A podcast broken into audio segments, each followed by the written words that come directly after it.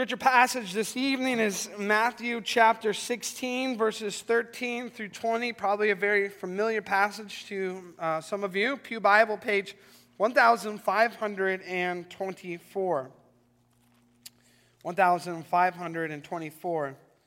And now, as you're turning there, let me remind you that we've been uh, in a series in our evening services speaking about the arts of spiritual conversations how we, uh, how we live evangelistically in such a way as to um, provide opportunities to engage in spiritual conversations with uh, people we have yet to meet, with people that we pray for often, with people who are in our family or in our sphere of friends or in our workplace, in order that we may uh, engage them with the gospel in a way that is um, becoming of Christians, in a way that is um, welcoming, loving, praying, noticing others.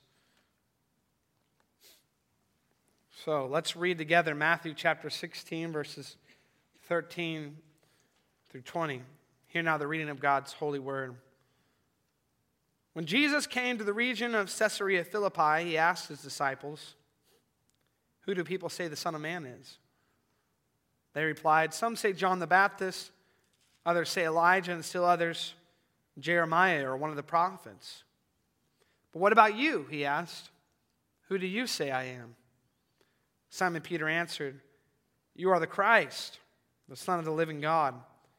Jesus replied, Blessed are you, Simon, son of Jonah, for this was not revealed to you by man, but by, but by my Father in heaven. And I tell you that you are Peter, and on this rock I will build my church, and the gates of Hades will not overcome it. I will give you the keys of the kingdom of heaven. Whatever you bind on earth will be bound in heaven, and whatever you loose on earth will be loosed in heaven. Then he warned his disciples not to tell anyone that he was the Christ. As far as the reading of God's holy word, may he bless it to the hands, hearts, and minds of his people. Many of us probably would think it was strange if we took a particular uh, parenting model or approach that said this All right, children, this is what we're going to do. Next week, I'm going to give you a test on all the elements of doing the dishes on what order you're supposed to put the dishes in the dishwasher, how you're supposed to put the knives into the uh, sil- silverware holder in the dishwasher, how you're, meant, you're supposed to rinse and make sure all the big crusty pieces are off the plates before you put them in the dishwasher. And I'm going to quiz you on that next Friday, so make sure you study.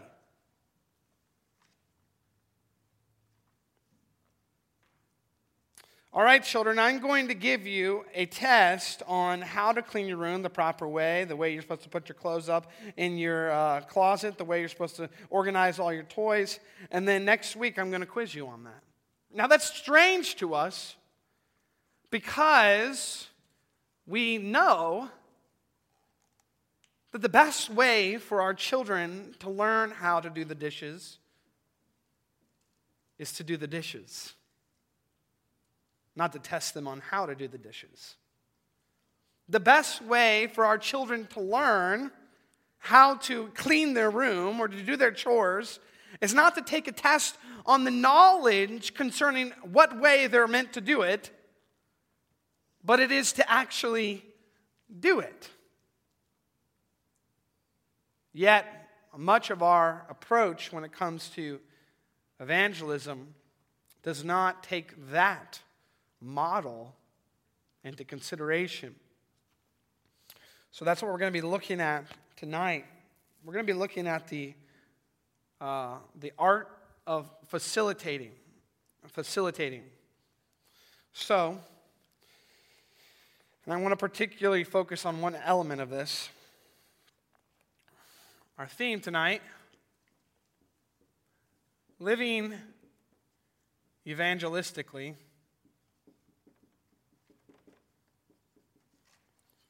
means trusting the Holy Spirit.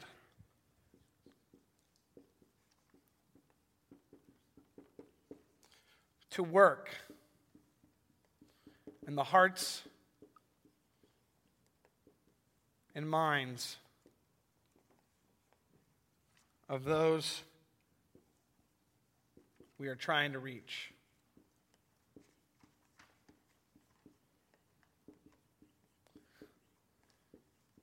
Living evangelistically means trusting the Holy Spirit to work in the hearts and minds of those we are trying to reach.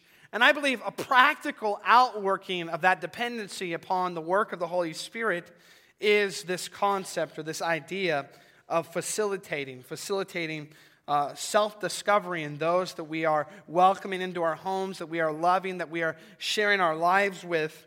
And so we're going to look at this in three parts. The first part is going to be basically uh, breaking down what I mean by facilitating. What does that mean and what does that look like?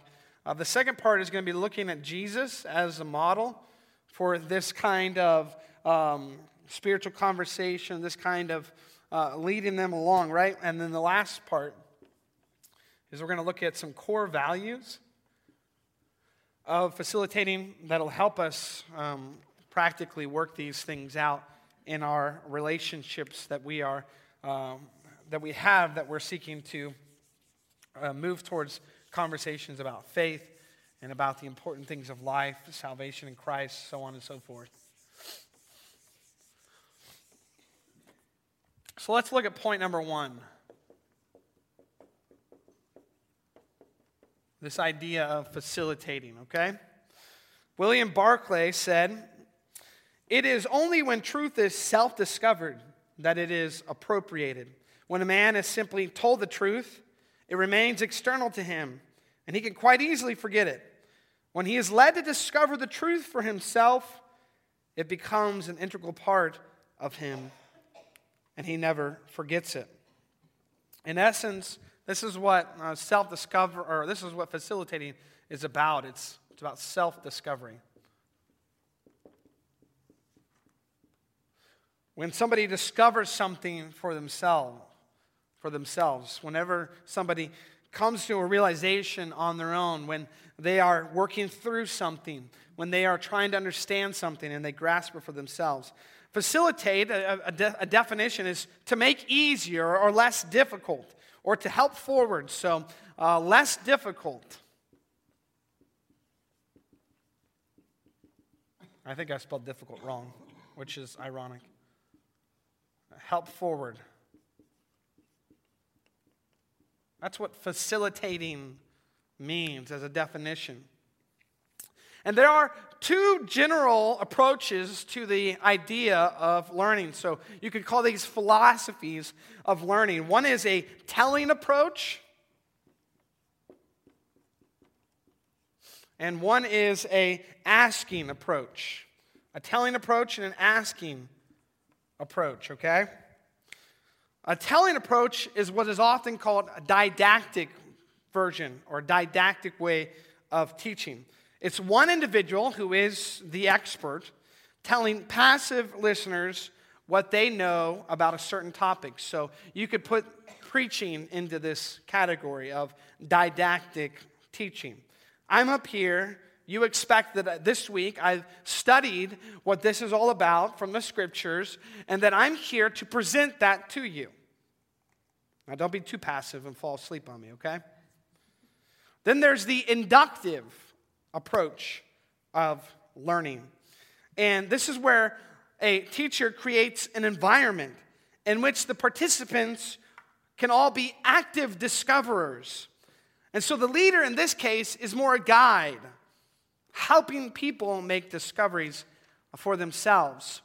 And one way that you could think of this inductive approach is the practice of catechism. Question and answer style, okay? Now, because we have the catechism, the Heidelberg Catechism, written down in, in written form, we can often turn it into a, a, a didactic approach by expecting that everyone would, remem- would memorize every aspect of it. And so, memorization is not necessarily a taking in what they're learning. That's why if I ask a question of my sons and they don't give me a catechism answer, but they explain it in their own words, I'm okay with that. Because it means they're feeding it through their understanding. They're, they're giving it in their words, in their language, okay? But we have a, a fast paced culture full of distractions and media overload. And I believe what this does is it often creates uh, less opportunities for the asking, inductive approach to learning.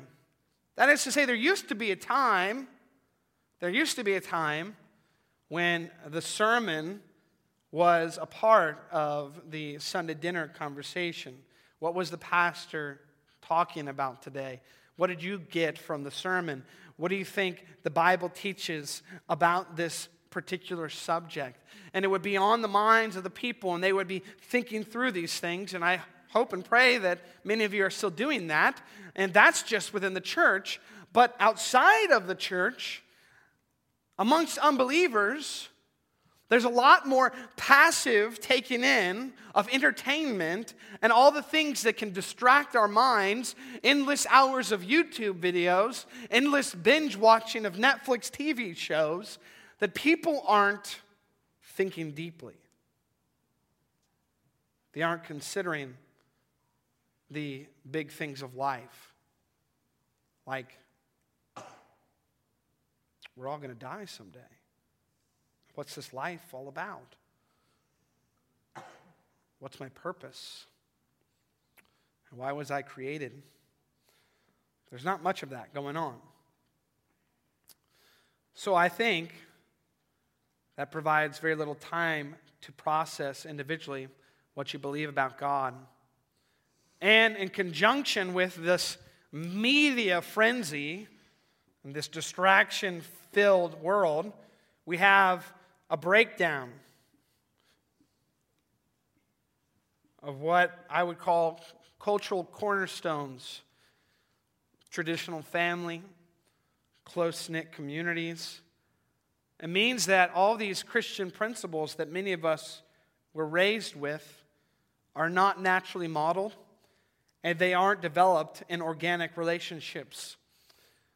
This is um, uh, something that I heard at one of the prayer meetings that we had, where a, uh, one of the pastors there said that he spoke to a kid in South Holland that didn't know who Jesus was. I mean, can you imagine that? Never heard the name Jesus. In South Holland. So, this is a real, real reality that we're facing. And it means that we need to create more opportunities to discuss and process biblical teaching, to discuss and process biblical teaching.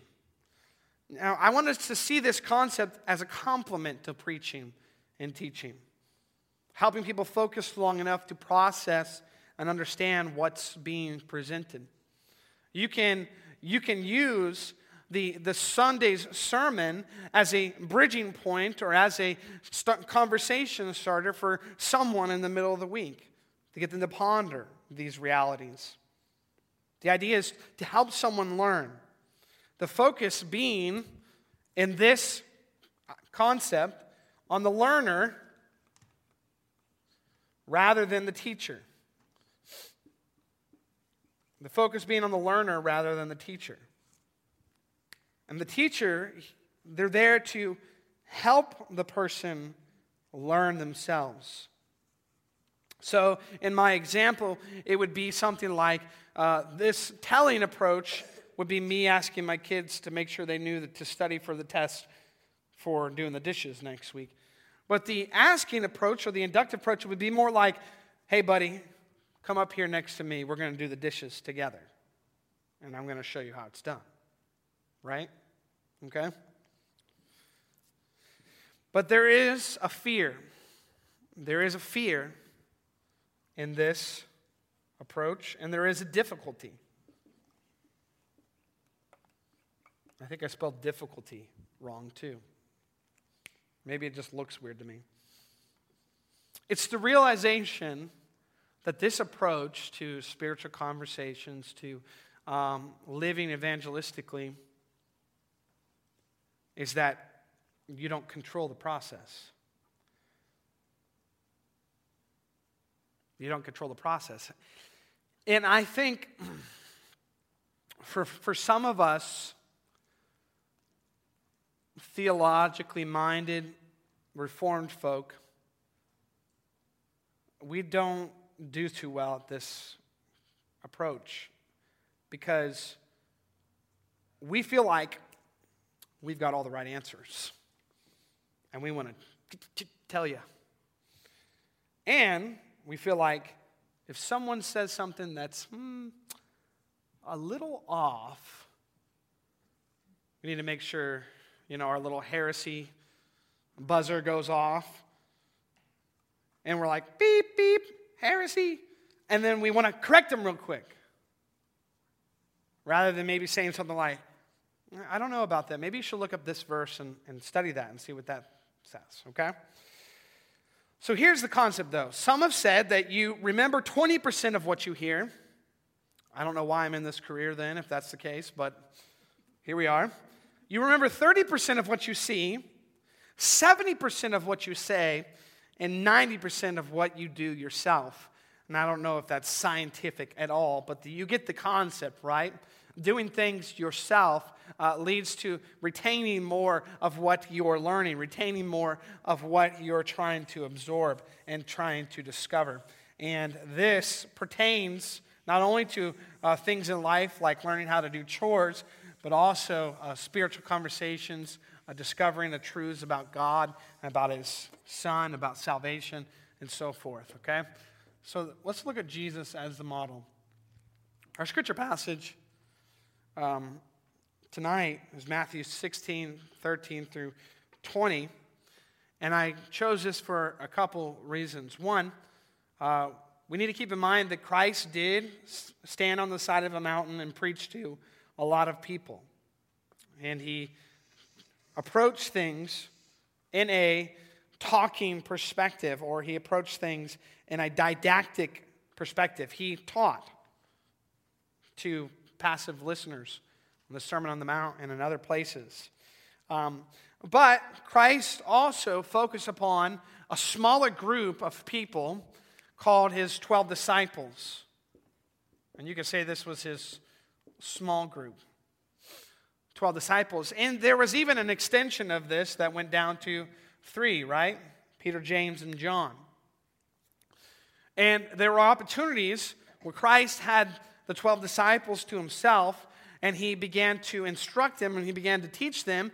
And you could see this kind of inductive approach that he took in teaching his disciples. And when Christ is here in this passage, is asking questions about the Son of Man, he's taking that inductive approach, the asking approach, right? Look at what he says. When Jesus came to the region of Philip, Caesarea Philippi, he asked the disciples, Who do people say the Son of Man is? He knows who the Son of Man is. He's the Son of Man. He could say, I'm the Son of Man. But he didn't. He asked a question. He asked a question Who do people say the Son of Man is? And he let the disciples answer. Some say John the Baptist, others say Elijah, still others Jeremiah or one of the prophets, right? But then he asks, What about you? Who do you say I am? And then, of course, the famous answer from Simon Peter You're the Christ, the Son of the living God. You see the inductive approach working here. Pay attention in this passage to the way Christ asks questions. But not only that, pay attention to the way Christ reveals that the Holy Spirit is actually the one at work revealing his true identity to Peter. Jesus replied, Blessed are you, Simon, son of Jonah, for this was not revealed to you by man, but by my Father in heaven. This is not revealed to you by man, but, by, but by my Father in heaven. I'm having a horrible time talking tonight. Um, and so there's a dependency here. That even Christ expressed are the necessity of the Holy Spirit to reveal these things to the disciples. And he revealed this true identity of Christ to Simon Peter.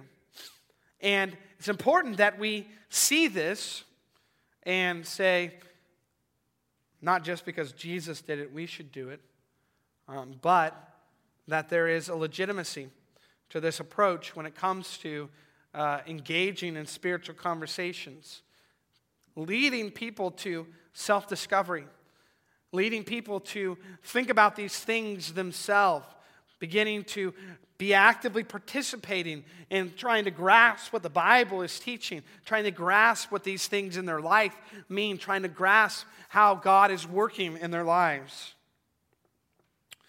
This is just one example among many uh, where Jesus participates in this inductive approach and asking questions and trying to seeking to draw out from the people there in his audience the meaning of what he is speaking of the meaning of what he's teaching wanting to hear from their own uh, mouth their own words.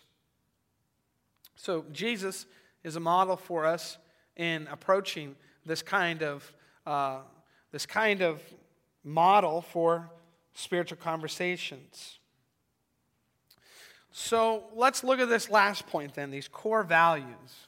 So maybe many of you are thinking, okay, this is all all neat and all, but you know, how am I supposed to how am I really supposed to begin to engage in this? And I want us to remember that these um, nine arts of spiritual conversations are building upon each other, okay? So, the first things we talked about were noticing others around us, praying for them, and then going to them, asking particular questions, engaging in conversation with them, beginning to build a relationship with them, loving them enough to be, partic- to participate in their lives, to invite them into your life, to show them that you respect them, that you want to have a relationship and build a friendship with them, and then welcoming them into your life by inviting them into your home, by inviting them into your space, by inviting them into your opportunities and in your time. And so, this next aspect of facilitating is then what do you do once you've welcomed them? How are you supposed to lead them in these spiritual conversations once you've welcomed them? And that's what this facilitating is about. Spiritual transformation in a small group requires more than just getting a group of believers or skeptics together to talk about God and the Bible. And it looks way different than a lecture scaled down to a small group monologue. There are many small groups. Uh, small group is a popular model of of uh, ministry these days, breaking down your church into uh, small groups that meet in homes and study God's word. Uh, that's not necessarily what I'm saying here. I'm saying as you build these relationships, maybe you say, I'd like to, you know, to talk about spiritual things with you guys. Would you be interested in coming over and, and, and you know, doing a little Bible study or something with us? There's two ways that you can do this. One way I've seen often is that all week Somebody who's a small group leader studies the passage that they're looking at and then reads all the commentaries, reads everything that they need to know. They've got a really long list of all the cool notes and ideas that they've come up with and they've learned while they've been studying, and they can't wait to come to the small group and tell everyone about it. But what tends to happen if that's your approach to small group is that all the other attendees to the small group realize you'll do the studying for them. And they don't have to study for themselves. And so they become passive participators.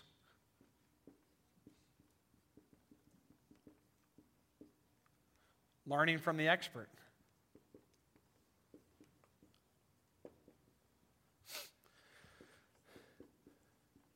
Another approach is to do all the learning that this person would do, except come with good questions that would engage the people who are in your small group to think for themselves about what this means, about what this is teaching, about what this is saying, so that they come to this meeting or small group or whatever it may be, knowing that they are going to be called upon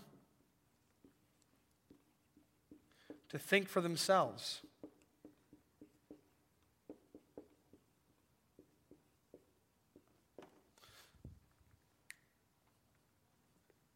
They're going to be called upon to think for themselves. A thriving small group focuses upon having strong inductive resources and clear guidelines that create an environment of self learning. And this is something that can be done in a one on one conversation. It's just as much as it could be done in a small group with three or four or five other people, okay? But in order to get started, there have to be core values, beliefs that can be expressed simply to people from a wide variety of spiritual starting points. So let's say you decide you're going to start a, a small group at your home where you're going to invite skeptics in to begin to discover the things of God, okay? And this is what I'm saying these things are. It's like laying the groundwork for the, the culture you want to create in this small group. They provide a common ground and create an inviting environment for a group to learn in. So these are, these are the uh, four core values that should help you begin to create a culture where you can have this inductive approach, this asking approach, self learning, self discovery approach uh, when it comes to engaging in spiritual conversations with people, okay? So, number one is self discovery. Talked about it a little bit, but self discovery. People grow and learn when they discover truth for themselves through discussion and study. Now, this does not mean that um, you can always get by with the, um, the very dangerous statement in a Bible study, which is, well, this verse means to me, because there's only one right meaning to the verse, right? But it's, it's, a, it's an engaging, right? Another uh, of these values is the safe place. Self discovery, safe place. An ideal environment for spiritual growth in a small, is in a small group where personal dignity is valued and leadership is shared. So, um, people are going to come and feel comfortable to begin to engage in spiritual conversations if they feel that they are loved, they are valued, that their input is important, and that they're all there learning together. And this is a journey for everyone, okay? The third value is much of what I've attempted to focus upon tonight. It's the Spirit, Holy Spirit. This approach to engaging in spiritual conversations means that we're going to have to trust that the Holy Spirit will guide those who are spiritually open to the truth of His Word. It means that we aren't always going to be the one that says, This is what you need to know one, two, three, four, five but that we trust that God, through this study and through these conversations, is working to bring them by His Spirit to a realization of who Christ really is, that He is the Christ, the Son of God, as Peter says, right? And then the last element, I got all the way down the bottom here, is Scripture. Not because it's last in importance, but it's just the way I ordered them, I don't know. The Bible and the life of Jesus should be the focus of facilitating. That is, that when you are facilitating these conversations, these opportunities for self discovery and self learning, uh, as you are considering questions that are prompting and helpful to draw people in to think on these things and ponder these things themselves, the content that should be at the center is the content of the scriptures, the Bible, the Word of God, because that's where the power is. It's in the Word of God. The power is in them hearing the Word of God and God using His Word as a means to draw them to Himself by the Holy Spirit. This approach to spiritual conversations, I believe, requires a different perspective than we are commonly used to. It means we stop being the people with all the answers and start being the one that stimulates conversations by asking good questions. It means we don't always jump to correct someone's misunderstanding, but rather point them to scriptures for further study. It means that we must trust the Holy Spirit to be at work in the hearts and minds of those that we are sharing the gospel with. That He is the one leading them to truth and to discover who Christ is. He's the one that opens the hearts of sinners to believe. He's the one that leads people to saving faith in Christ. And He's the one that reveals Christ to others. We're here to share the good news and to help people discover for themselves the truth of the Scriptures. But there, there are ways that are beneficial to do that, and there are ways that can be harmful. And I believe that if we, with all the things that we've considered, loving, asking, noticing, praying, welcoming, that if we incorporate these, this perspective upon spiritual conversations, of being a facilitator of conversation and discovery, that we will see God work mightily and powerfully by His Spirit to bring people to salvation and His Son, Jesus Christ. Amen. Let's pray. Thank you, Father, for this time that we could consider what your word teaches. We could consider how we should speak to others in this culture and environment where so many are hostile to your ways, the truth of Christianity. That your Son, Jesus Christ, could provide a great example to us of how to engage in spiritual conversations with those who are on a path of discovery. How we can love